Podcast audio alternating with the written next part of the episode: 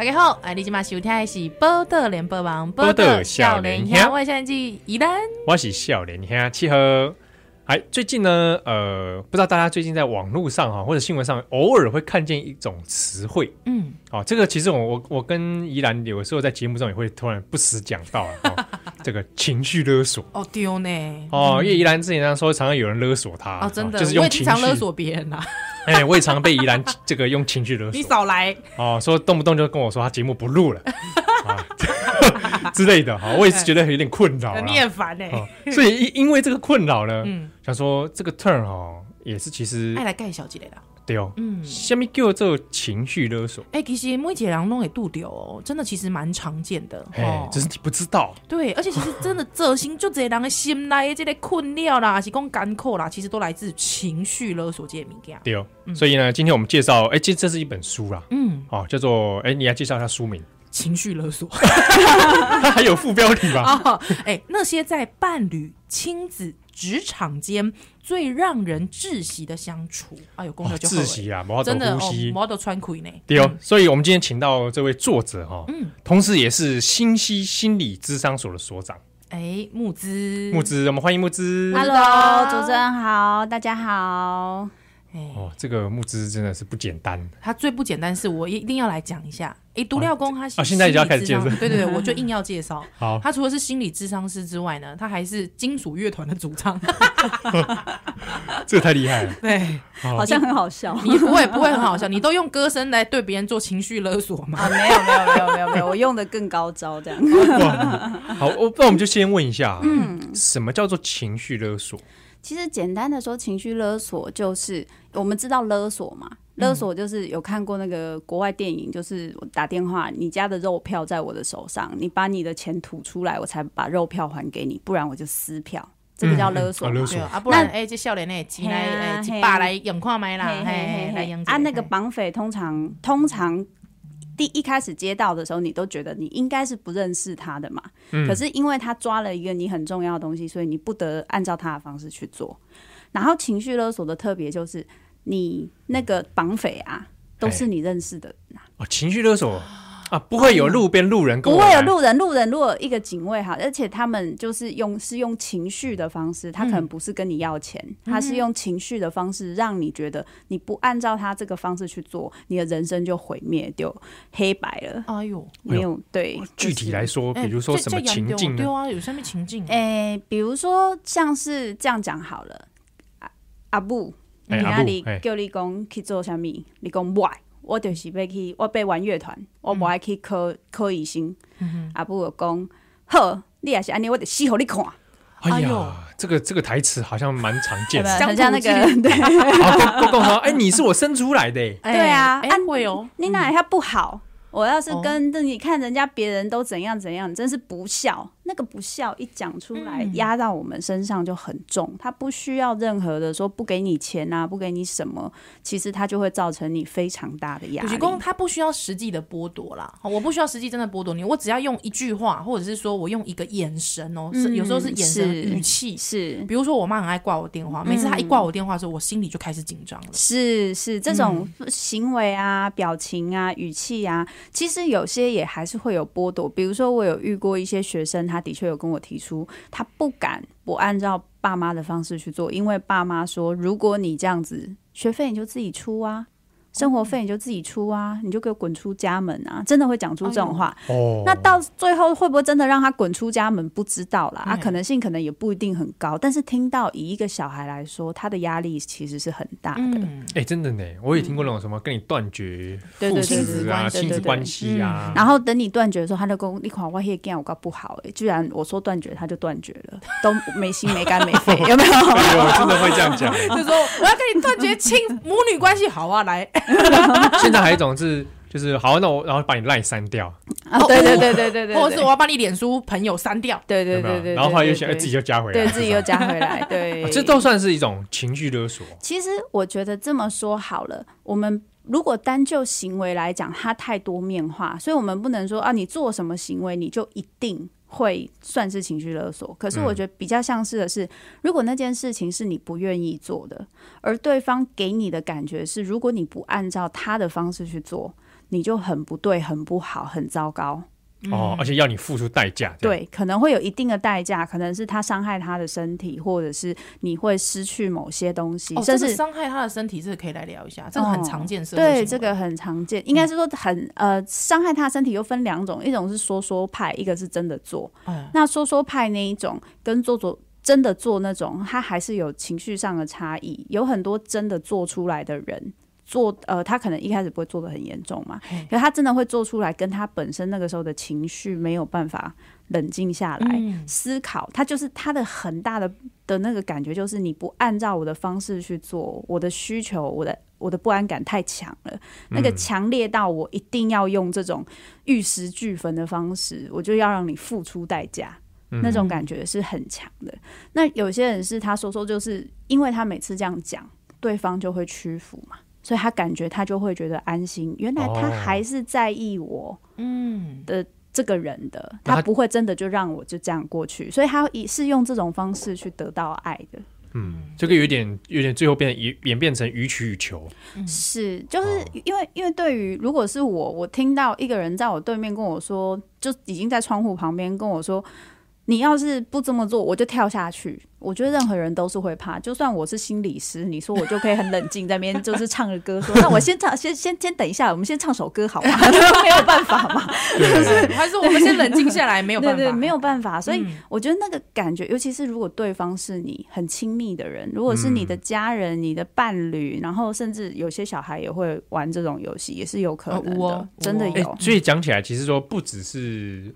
男女朋友之间或夫妻之间了，嗯、比如亲子啊，是，然后甚至上班工作哦，老板职场会有有啊。我觉得在台湾有个好玩的地方，这是我在书里面有提到。我觉得刚刚你们讲了一个很重要的部分，就是说，哎，好像哎，不知道情绪勒索这个东西，好像在台湾算是很常见。而这个词其实原本是从国外来的嘛，blackmail。可是问题是在于。在台湾很常见，我觉得跟两个东西有关，一个是孝顺文化，嗯、一个是权威文化。嗯，这个父权或者宰制这样。对对对，嗯、因为在在国外，相对的，其实不管是大人跟小孩，他们是在比较平等的地位，他们不会一直用，就是好像把小孩当成很小 baby，我什么事情都帮你做的方式。对对对，去去外摘善嘛。对对对，可是，在台湾很习惯，你讲讲句实话，去看医生好了。你爸妈带小孩去看医生，国外的小孩爸妈会在车上跟他讲：“哎，我跟你讲哦，等一下遇到医生，你医生会问你什么问题，那你哪里不舒服，你跟他说什么什么的。”而在台湾，可能爸妈医生一问问题，小孩还没有讲话，爸妈就 全部讲完了。那更不要讲这个。我们假设十岁，你到三十岁，有就是我我有认识一些当医生的人，到三十岁都还有妈妈跟进去。跟医生讲说啊，我跟你讲，他就是怎样怎样怎样怎样。有呢，还是会有。对啊，所以我觉得这个文化会使得好像我们就我们认为这件事情是被允许的，我们认为听。那个什么吃米的盐，哎，吃吃的盐走的路还多，那个啊，我吃 我吃的盐比你吃过饭还多，对对，类似的，就是难怪你会高血压嘛。所以，所以，所以，当我们一直在认为说年纪大的人好像都可以帮年纪轻的人去决定一切的时候，这个情绪勒索就特别容易产生。比如说上班。主管跟你说：“我是为你好啊，你这样很草莓族啊，你这样抗压性好低啊，连这点事情合理的要求是训练，不合理的要求是磨练呐、啊。你知道你比多少人幸运好好多，你这样子过不了试用期，这些话全部其实也都是勒索。而且我最怕，我以前真的有听过主管对我说，他说。”我这么栽培你，你真的让我太失望了。你怎么会提出这种要求？是这种很常见，其实在学校也有。哎，老师对师生关系，哎，师生关系，比如其实，比如到念到可能研究所，不知道硕士、博士的时候，那个跟老师关系要更紧密的时候。没错，没错。老师，我不想要当你助理。老师说我对你好失望。是啊，那时候那时候就要。那个我都开玩笑说，那时候有时候就得那个转换成酒家女模式，有没有？我说哎呦担当哎，就顾不来，然后心里就告诉没关系，我的灵魂还是在我这里。虽然我你可以得到我的人，不能得到我的心，这样子。哦、有这还有这种这种世俗法，这个等一下也可以来聊一下。对，对对，因为既然都这样子劝病患的啦，因为很多人不要乱讲啊，因为没有人敢来找我。其实也有很多人，比如说遇到情绪勒索的时候，嗯，第一个啊，有一种就是他没有察觉这是一个情绪勒索，是好。换后来有的有的人是说察觉了，可是又不知道怎么办。对、嗯、对，那哎，这、欸、真的，其实我觉得不知道怎么办的居多。为什么？真的很怕他去死。嗯，我可以理解，真的很。比如说妈妈说哭天抢地，公被跳楼自杀的，对不？啊，或者是男朋友女朋友就说你不爱他，我就那个刀子我就下去了。是，你真的还真的很怕他会这样做。是。不过像我我自己也会讲说很好奇啊，就是我们我们知道有这些具体案例之后啊，那好像会觉得说，像我们我们知道这个概念的，会觉得说，那我是不是？好像讲什么话就会被归类成情绪情绪勒索，就那到底那个战战兢兢的对，或者那个界限到底是怎么去察觉或者判对判判别说啊，这个状态是情绪勒索。其实我自己觉得，因为这个词现在很很红到一个我自己都无法控制的地步，我觉得会会变成有很多人就会动不动就说你这样就情绪勒索，不，比如说妈妈说。孩子，我觉得你这样子打电动打那么久，真的不是办法。我看了真的是，我觉得你不应该这么做之类。妈，你现在我看了，我觉得很难过。妈，你现在在对我情绪勒索。你说你很难过，你在勒索我。我说没没有，人家妈妈只是这个时候，这个孩子反而正在情绪勒 索。对，我说你还好吗？对，这个孩子说的好。我是说，妈妈只是告诉你他的感受，还有他告诉你他期待的方式，你可以跟他好好沟通。因为像比如说像伴侣关系里面也会发生说，嗯、可能某一方。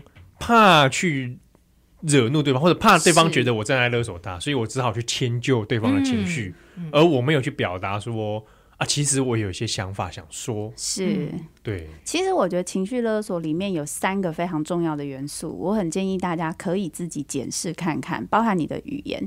第一就是贬低，贬低，贬低是非常基本哦，贬低是非常基本，然后是一定会，呃，几乎是一定会在。情绪勒索的对话中出现的一个元素，就是当你呃，例如说我对你，当你在跟他互动的时候，你感觉到他一直在让你觉得他所说的话一直在表现出好像我比你好，我可以决定什么标准是对你比较好，什么事情是对你比较好。比如说我是为你好，这句话就代表他认为他的标准、他的价值、他的认定是比你的标准价值来的高的，所以他想的是比较好。所以其实这句话就有贬低的意味。我是为你好，但为什么你自己没有办法为你自己好？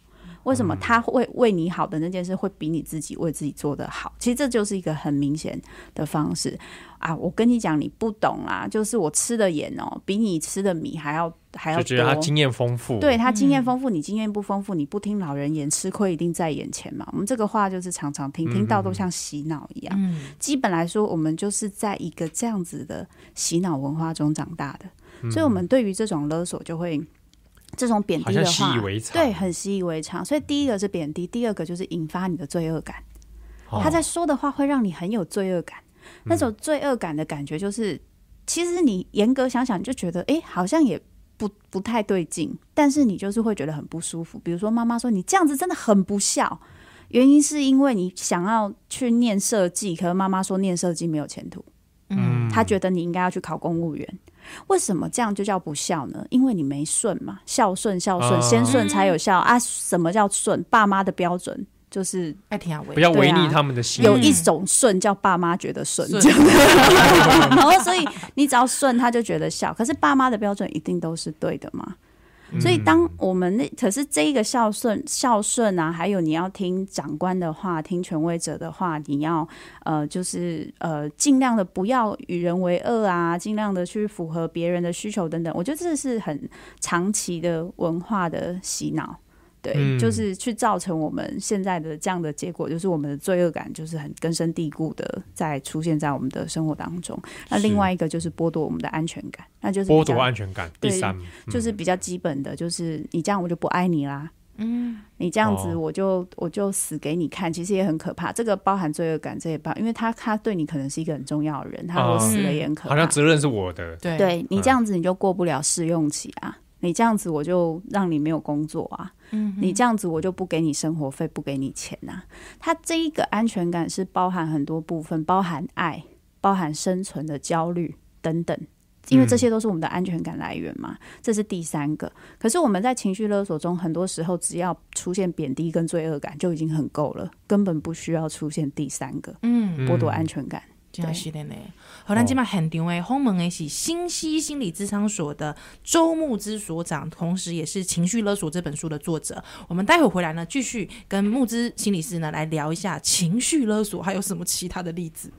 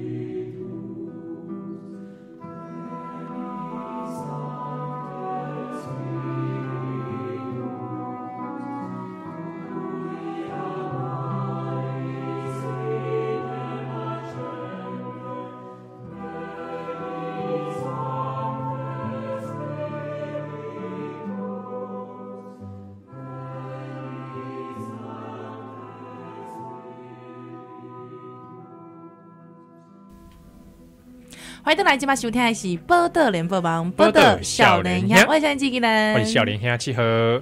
哎，我们现场访问的呢是新西这个心理智商所的所长周木之。嗯，好，那我们今天谈的问题是关于情绪勒索这个这个词汇啦。对啊，对。那刚刚我们其实前面有介绍了。如何察觉到这是现在的状态？可能是情绪勒索。哎，怎样哦？我怎样了？哎，来，第一是什么？哎，第一是哎，第一什么？我那是磨专心，贬低，贬低啦，贬低。哦，哎，这个贬低有可能是贬低他人嘛？有可能是他当事人贬低他自己吗？基本来说。贬低自己的方式会比较是用引发罪恶感，而不是真的贬低。这是第二，引发罪恶感。对，因为他可能说啊，我不路用啦，我真是个失败的妈妈。他不是真的觉得他失败，对，他是因为引发。对，也是因为你做的你做的事情让他觉得自己失败，所以他不是在说自己失败，还是你的问题啊？哎，我真的遇过，我遇过有小孩去勒情绪勒索爸妈的，你知道他怎么勒索吗？我给那家撩脸哈。就是因为厉害，是啊，对。对，因为小孩会这样讲。对，阿里起码无好我钱吼，我吼就死好你看，因为这是这是拢厉害，我拢假多你看。对对，就是这。我起码假多吼，拢是厉害，因为你无法搞搞好，是，你没有给我好的环境，是哦。所以这个真的就其实，所以其实他最对，就是说一开 始他即便他不是用那种高高高人一等的姿态，但是他反而以退为进哦。这就是第二个引发当对方的罪恶感。是，就是这个其实那个感觉，你觉得他不是高高在上嘛？你那时候在他说这些话的时候，你稍微感觉一下，像不像是有个人拿着什么套索套在你的脖子上，你动弹不得。当你听到你的孩子对你说：“我现在这样都是你害的，所以你不把钱给我的话，我就去吸毒，我就去当坏小孩，我就去、嗯、去去怎样。”然后你觉得那个东西，你觉得它不是高高在上的吗？即使它是。欸其实那感觉，你还是觉得你是跪在地上被他宰制的，因为你动弹不得，就是窒息感，嗯，对不对？就是窒息感嘛。然后第三是剥夺安全的，剥夺安全是是哦。啊，不过今晚我已经知影讲哦，你现在我契合经常对我做情绪 勒索。好，那我要怎么解决？在那个当下，比如说那些小孩真的跟你讲说：“好啊，木啊，你钱无要好啊，我我拢是厉害，我真正是死和你看。”哎，那个妈妈会很喘呢。是，其实我在书里面是有提到停、看、应，说就是三个步骤。第一个是停，就是你要先有办法离开现场，让那一个情绪不要再嗨上去。其实我觉得这个很，这个其实如果在这个停，在一开始就能开始做，会比后面部分再做来的好。因为我们的情绪其实是一直上去的，它不会一般只要是心理健康都还算程度 OK 的人，他的心他的情绪不会现在进来他平平静静的，然后跟你要钱，突然就。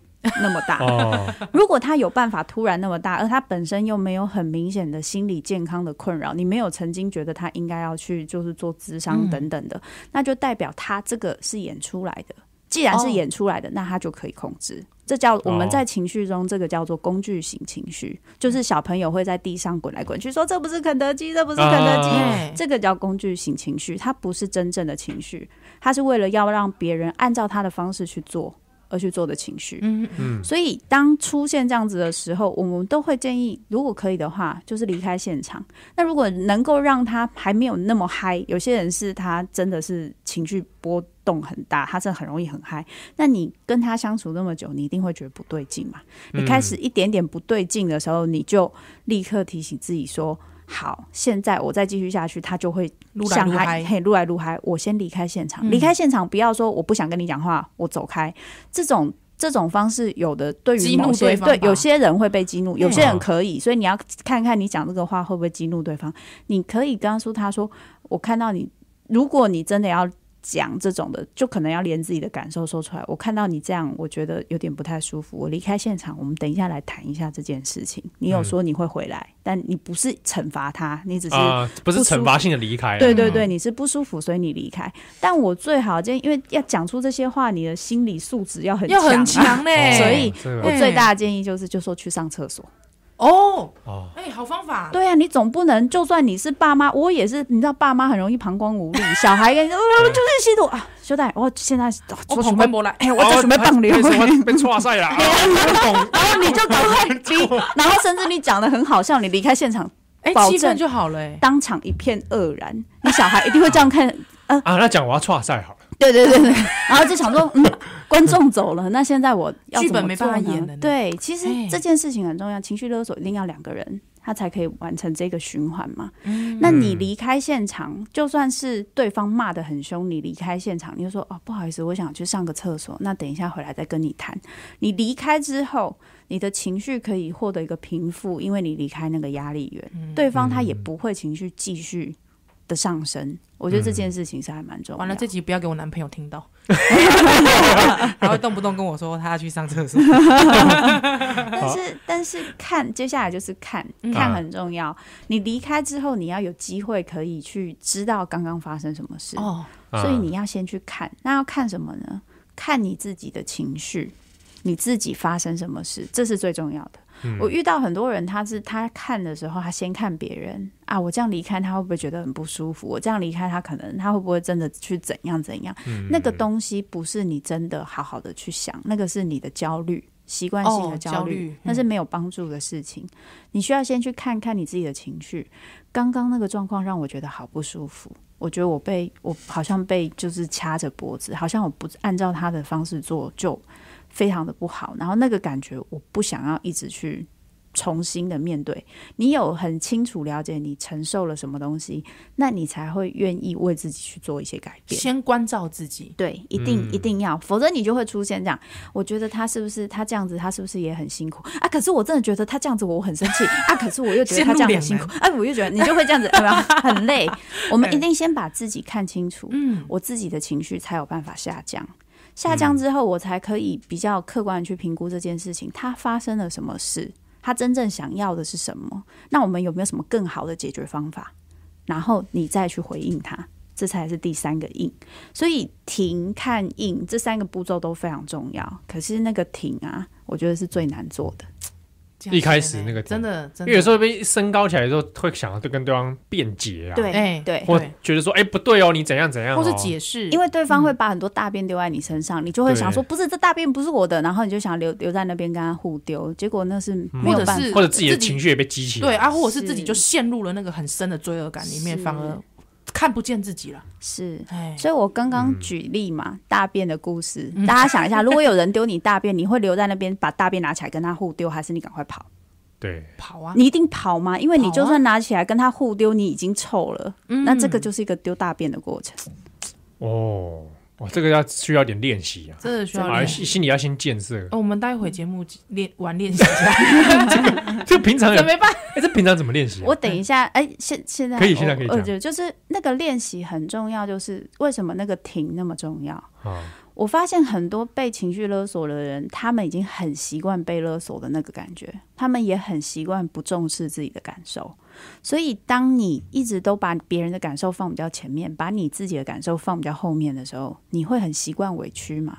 你会很习惯觉得这没关系，嗯、你会很习惯觉得，与其要去面对他这么大的情绪，然后面面对我拒绝他之后，他反应那么大，那我还不如委屈一下，忍一下就过了。哎，这种有哎，很多。孩子嘛，就是这样嘛。对呀，我父母就是啊，算了啦，让他一点，让他一点。嗯。可是很多时候，你这样子，你对你自己的自信跟你的内心的那个痛苦、忧郁，其实会越来越多，越来越多。所以你一定要先看到你自己的委屈。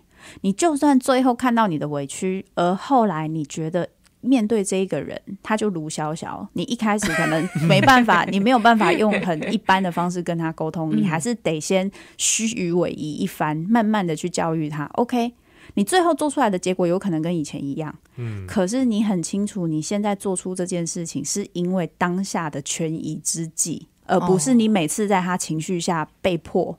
按照他的方式去做，嗯、那感觉完全不一样，因为自主权是在你手上的。然后甚至你觉得说啊，还会有那种，就是我就说这是有点酒家女的心情，就是你 你拿走我的人，你拿不走我的灵魂之类的。哎、欸，不过木之我有一个问题哦，嗯、这个问题其实是因为我有朋友，嗯，其实真的也是这本书啦，或者是说，是其实这个 turn 哈，情绪勒索这个四个字的 turn 开始流行之后，他才意识到，他从小到大。都被他的爸爸妈妈情绪勒索惯，可是因为小孩子很小，他不知道父母这是一种情绪勒索，嗯、所以他其实就一直没有看见自己的委屈，之后那个。就一直很顺从，一直很顺从。可是长大之后，他反而变成一个勒索者。哎，嗯，他也很常用这种方式去勒索别人，习惯。所以他就发现，他检视，比如说他跟他的男朋友相处的时候，他发现他成为那个很严重的勒索者。是，哎，怎么会有这样的情况发生？很正常，因为基本来说，以一个被勒索者来说，你如果是小孩，你小时候在被勒索的时候，你是不是你只有学过这样子的表达需求跟满足需求的方式？哦、我只能用这种方式去满足我的需求，我也只能用这种方式去感觉我是有价值的，我没有别的方式，很可怕。我没有办法去跟你妥协，我也没有办法去理解。有时候人家拒绝不是因为讨厌我或不喜欢我，可能只是他没有办法，现在他有他的困难，所以他没办法理解我的需求。我会很习惯性的认为，只要别人拒绝我，就是我的错。我不好，哦，哎，有这种，所以对，所以一种方式就是，我面对别人我不熟的他人，我就尽量不要让人家有机会拒绝我，就是我就尽量事事情我就自己做，我都不要要求人家。哎呦哎呦，对对。可是回家的时候，我就要求我先生，要求我老婆，要求我男朋友，要求我女朋友，就是你们跟我一国的，你们爱我，所以你们应该要表现出你们非常爱我的样子。所以在那个时候，有可能就会成为勒索者。因为有太多的不满足，太多的委屈，然后全部就是就在这一个苦主上面，整个就是实就是实现出来。所以分析太厉害，很惨，这个很惨，这个到最后就是 我我后来都会提醒，就是说大家个个人造业，个人担，各人锤啊，各人担。就是有些你的在意，你的不安，你的不安全感，那并不是现在你的这个对象造成的。很多时候是你心里的空虚，还有你很多很多的委屈，你都没有发现，然后你都以为是因为他，对啊，哦、这就是心理智商存在的必要性。哎、欸，真的，因为我那个朋友，他妈妈小时候哦，因为他妈妈自己抚养他，嗯、所以他妈妈小时候最常跟他讲的一句话，就是说我这都是为你牺牲。还是他就觉得、嗯、哇，我妈妈为我牺牲她的人生呢！天哪，那这个妈妈妈妈以后讲了任何事情，只要妈妈丢出那句话说：“你知道我这一切，我的人生这一切都是为了你牺牲。嗯”你知道那个感觉，好像是妈妈她无条件的爱我，她的那个爱是用她牺牲换来的。是，是所以她之后就会跟她男朋友讲说：“你如果没有这样做的话，就代表你不够爱我。”是，她就发现说：“哇，她自己陷入了她妈妈那个那个模式出现了。”没错。欸但这一点我就觉得很，我就觉得有有一点意思，就是我妈妈也会对我这样说哦，真的，我为了你，我牺牲了一些事情，或青春或什么什么。而的确，她那时候生我之后，她放弃工作什么的。嗯，可是我却没有后续的第二段，就是我觉得我被情勒索。哦，真的，因为他没有在第二阶段对我提出什么要求。啊，那些白呐，有可能是要么第一我没听见，第二就是哎、欸，他好像没有进一步跟我说，所以你要干嘛干嘛。我觉得刚刚就是你说了一个非常重要的点，情绪勒索这个人他说这个话是他的习惯，情绪勒索者会说这种话是他的习惯，嗯、他跟任何人都这样。可是为什么特别某些人会跟他形成那个勒索循环？哎，因为有些人就听到那个话就是 trigger，他会有出现罪恶感啊。对啊，但是你就没有罪恶感。我听到我听到的时候说。嗯，真的，我妈吸的蛮多的，嗯，嗯，然后就哎，就去打电动，哎，你要不吃这个？我觉得这样子，这也是为什么很多，其实我我觉得蛮好玩，就是我遇到情绪勒索者或情绪就是被勒索者，其实很多都以女性为主，男生男生还是有一些，其实有一些男生，但是有比较多女性，比例上稍微高一点。嗯，我我自己也觉得蛮好玩，是我在猜，可能跟男生某些时候我没有做研究啦，就是男生有比女生有一个很厉害的地方，叫做情绪隔绝。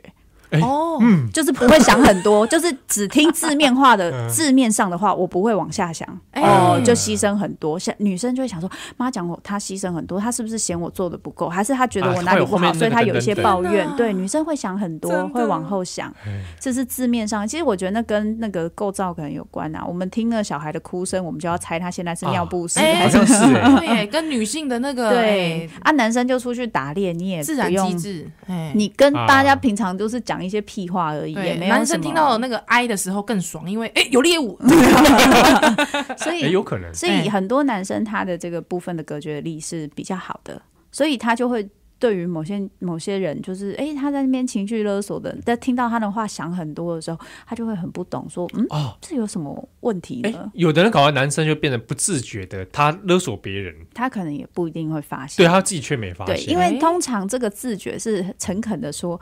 情绪隔绝，这虽然是暂时的好事，但是我们对别人的自觉跟对对别人的感受力跟对自己的感受力，它其实是同样的东西。嗯，你对自己感受力，就是你对自己感受力，如果就是你界限就那个，可是有时候人家真的有什么意思，你也真的没听到，你也没注意到，你都是以你自己感受为主，有时候也会出现、哦，反而会 miss 掉对方，可能他正在抒发自己感受的时候，嗯、他的痛苦的时候，你反而。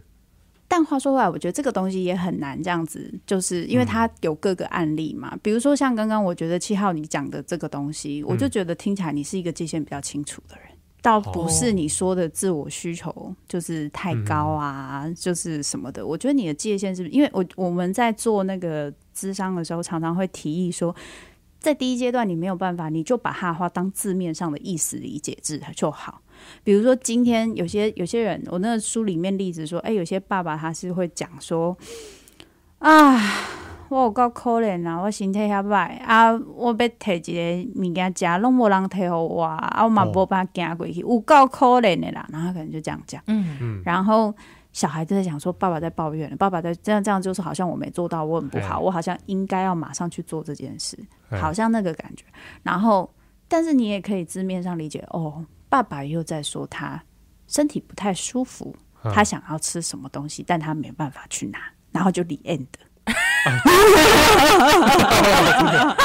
我 如果是我，可能会说：“阿力必须讲讲，要叫外送哦。”是这个也不错，就是你说哦，爸爸想吃东西呀，就是他就是一个字面上的理解，或者说妈妈跟你讲说：“哎呦，我看那个隔壁的王太太，她女儿好好哦，每个礼拜都会回来，然后陪她去菜市场，然后她刚刚从菜市场回来，大包小包，然后满头大汗，他就跟你说这句话。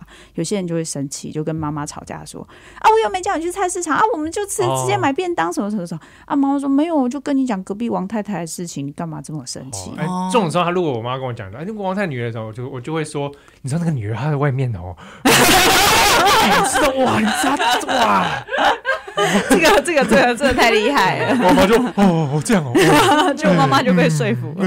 哎，没想到你这个北巴吉娜还蛮有效的。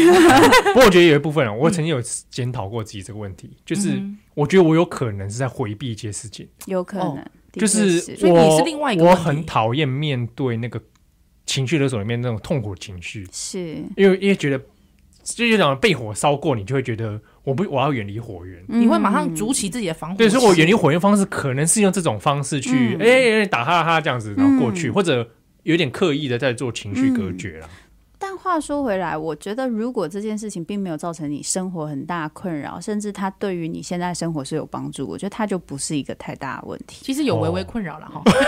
如果有微微有微微困扰的话，比如说当你习惯做这件事，然后会导致你在跟某些亲密他人想要跟你沟通的时候，你也会习惯用这个打哈哈的方式过去，那就会有点麻烦。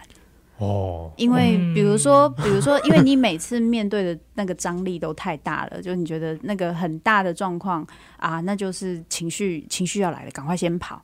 结果有时候人家要跟你沟通，是为了要跟你感情更进一步，啊、然后你没有办法去去辨别这个到底是小警铃还是大警铃。你每看到嗯哦有、哦、有红色的就先闪，那很麻烦，啊、大家都在追你，然后永远都觉得没办法跟你很靠近。哦，这样啊，哇，我有深刻检讨。我们先进下广告。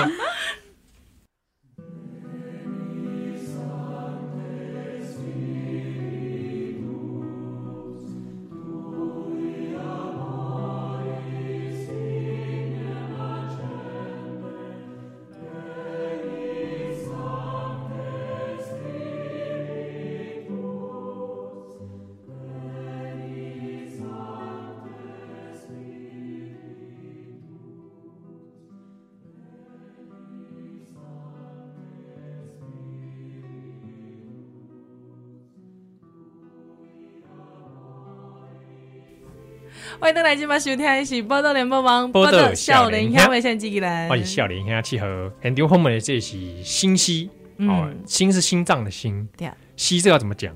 晨晨曦的曦，日出的太阳。哦，日出的阳光，哇，很好哎，名字我取的，这个很好。心里心里出现了一道暖阳啊，对，一道阳光。我我其实那时候的确在取名的时候就是哦是这样是这样，对。哦，心溪心理智商所的所长周牧之啊，嗯。这个这名字蛮像武侠小说的，对，这本你爸妈应该是蛮喜欢看武侠小说。阿公取的，阿公啊，阿公取的，赞赞赞。对哦，阿港西尊他也是这个情绪勒索这本书的作者。哎，最近应该新出了。对，好，哎，不过这个这样也是想要聊一下一件事情是，哎，现在坊间很多像像您是做智商师嘛，嗯，好像最近开始应该大家社会上比较能够接受。我去找智商师这件事情，对对对，啊，跟过去比如说跟十年前比较起来，好像情况好很多。哎，不要讲，你说可能十年前、二十年前，你跟人家讲说我打，我经常打电话去跟张老师聊天，他都会觉得说，啊，你是有病的。嗯，对，是。对，现在看起来比较是，哎，大家有理解、有观念的。是。不过有时候会碰到说，哎。好像有看过所谓的智商师，但又看到所谓的什么叫心理师、临床心理师、智商师，啊，还有精神科医师。哎，这个分不清楚，是啊，也搞不清楚。说那个精神科医师，有些人他开药给你，有些人他会叫叫你躺在一个，哎，叫你躺在一个躺椅上面跟你聊天。哎，我夸我啊，现在还有一个东西叫社工。哎，我也分不出来社工。哎，我为什么心事要跟社工讲？对，那假设我们今天一个情绪勒索，可能他状况比较严重了，嗯。那他应该要怎么去求助呢？那又面对这么多选项的时候，嗯，嗯，其实我我我先讲一下台湾目前的这个心理相关的工作的一个生态：精神科医师、咨商心理师、临床心理师，还有刚刚你们说的社工，对不对？嗯，我们现在目前有在从事心理相关，然后是合法有照的人，大概就是这四个。那我们先从社工开始讲，因为它最简单。社工它有一个。工作其中之一叫做会谈或者是晤谈，他可以做会谈、晤谈，但是没有治，就是比较不是以治疗，可能是以一个理解啊、开导等等这个部分。可是其呃，然后呢，就是这是法令上的规定。然后呢，咨商心理师，咨商心理师他的训练是比较少，医院跟心理衡鉴的部分还是有，但不多。然后主要他是，所以他不接触太重症的。就是你可能本身已经失功能到很夸张，然后住院啊这种的，他不接触这样子，他几乎几乎啦，有些比较强强者还是会，就是大部分他接受比较像是一般的心理治疗，比如说啊，比如说大家有情，我有情绪勒索，但我生活我还可以过啦，我也还撑得过去啦，啊，可是哈，我就觉得我状况好像不是很好，我想找个人来开导开导。这种比较类似我以我们一般人理解，像咨询顾问的这种，哦、可以找心理咨商师。嗯，因为我有我有情绪的困扰，对，或者有一点点好像诶焦虑或忧郁，对，有一些症状啊什么的，这个东西是可以去跟、啊、嘿嘿嘿。啊。如果困没起，有时候有些智商师就会那个提，如果你想要好的更快的话，可以建议就是搭配。看看精神科医师一起做，因为精神科医师他做一件事情叫做开药。哦，基本来说，在台湾国外他的训练是跟台湾不一样。我现在专就台湾来说，台湾来说以智商心理师那一块，他全部都是走学校辅导、心理辅导、心理系的那一个系统上来，嗯、所以他需要念四年的大学，但是其实没有规定你一定要念哪个大学，反正你心理智商所是一定要考的，你考上了，训练完、实习完。你才可以再考上国家考试，你才可以得到照。精神科医师走的完全不是这条路，他完全是受到医学系七年的训练之后，再选科系选精神科。嗯，所以他们对于精神科那个精神医学的理解比较高，病理学、病理、心理病理学部分，比如说可能。呃，比较高，但也没有到很高，因为他们可能都是到很后来才呃，真的当精神科医师之后，才会去背很多什么 DSM Five 啊那些、哦、那些怎么诊断那些东西。嗯、可是他们之前的训练比较多都是生理上的，就是你解剖啊、嗯、那些脑神经啊比较什么东西，还有药学药学，所以他们只有他们可以开药。对，然后另外一个是临床心理师，临床心理师他就比较像是结合智商心理师跟那个那个什么那个精神科医师，但是他又不能他自己也有，就算是自成一脉，就是说他比较重视的是他其实有学脑神经生理结构那个部分，然后呢，他也会一些。智商的技巧，如果他要自己另外去学，可是他主要可能还是比较重生理跟心理衡鉴的部分，所以他们待的部分地方比较多是在医院，然后可能会是协助精神科医师做一些啊，就是稍微横建一下，说，哎，这个。